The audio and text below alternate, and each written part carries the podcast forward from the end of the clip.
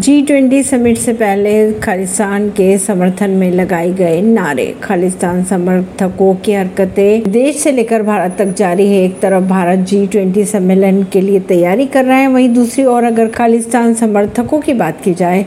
तो खालिस्तानी ताकतों की गतिविधियां भी जारी है लगातार अब राजधानी दिल्ली के पाँच मेट्रो स्टेशन पर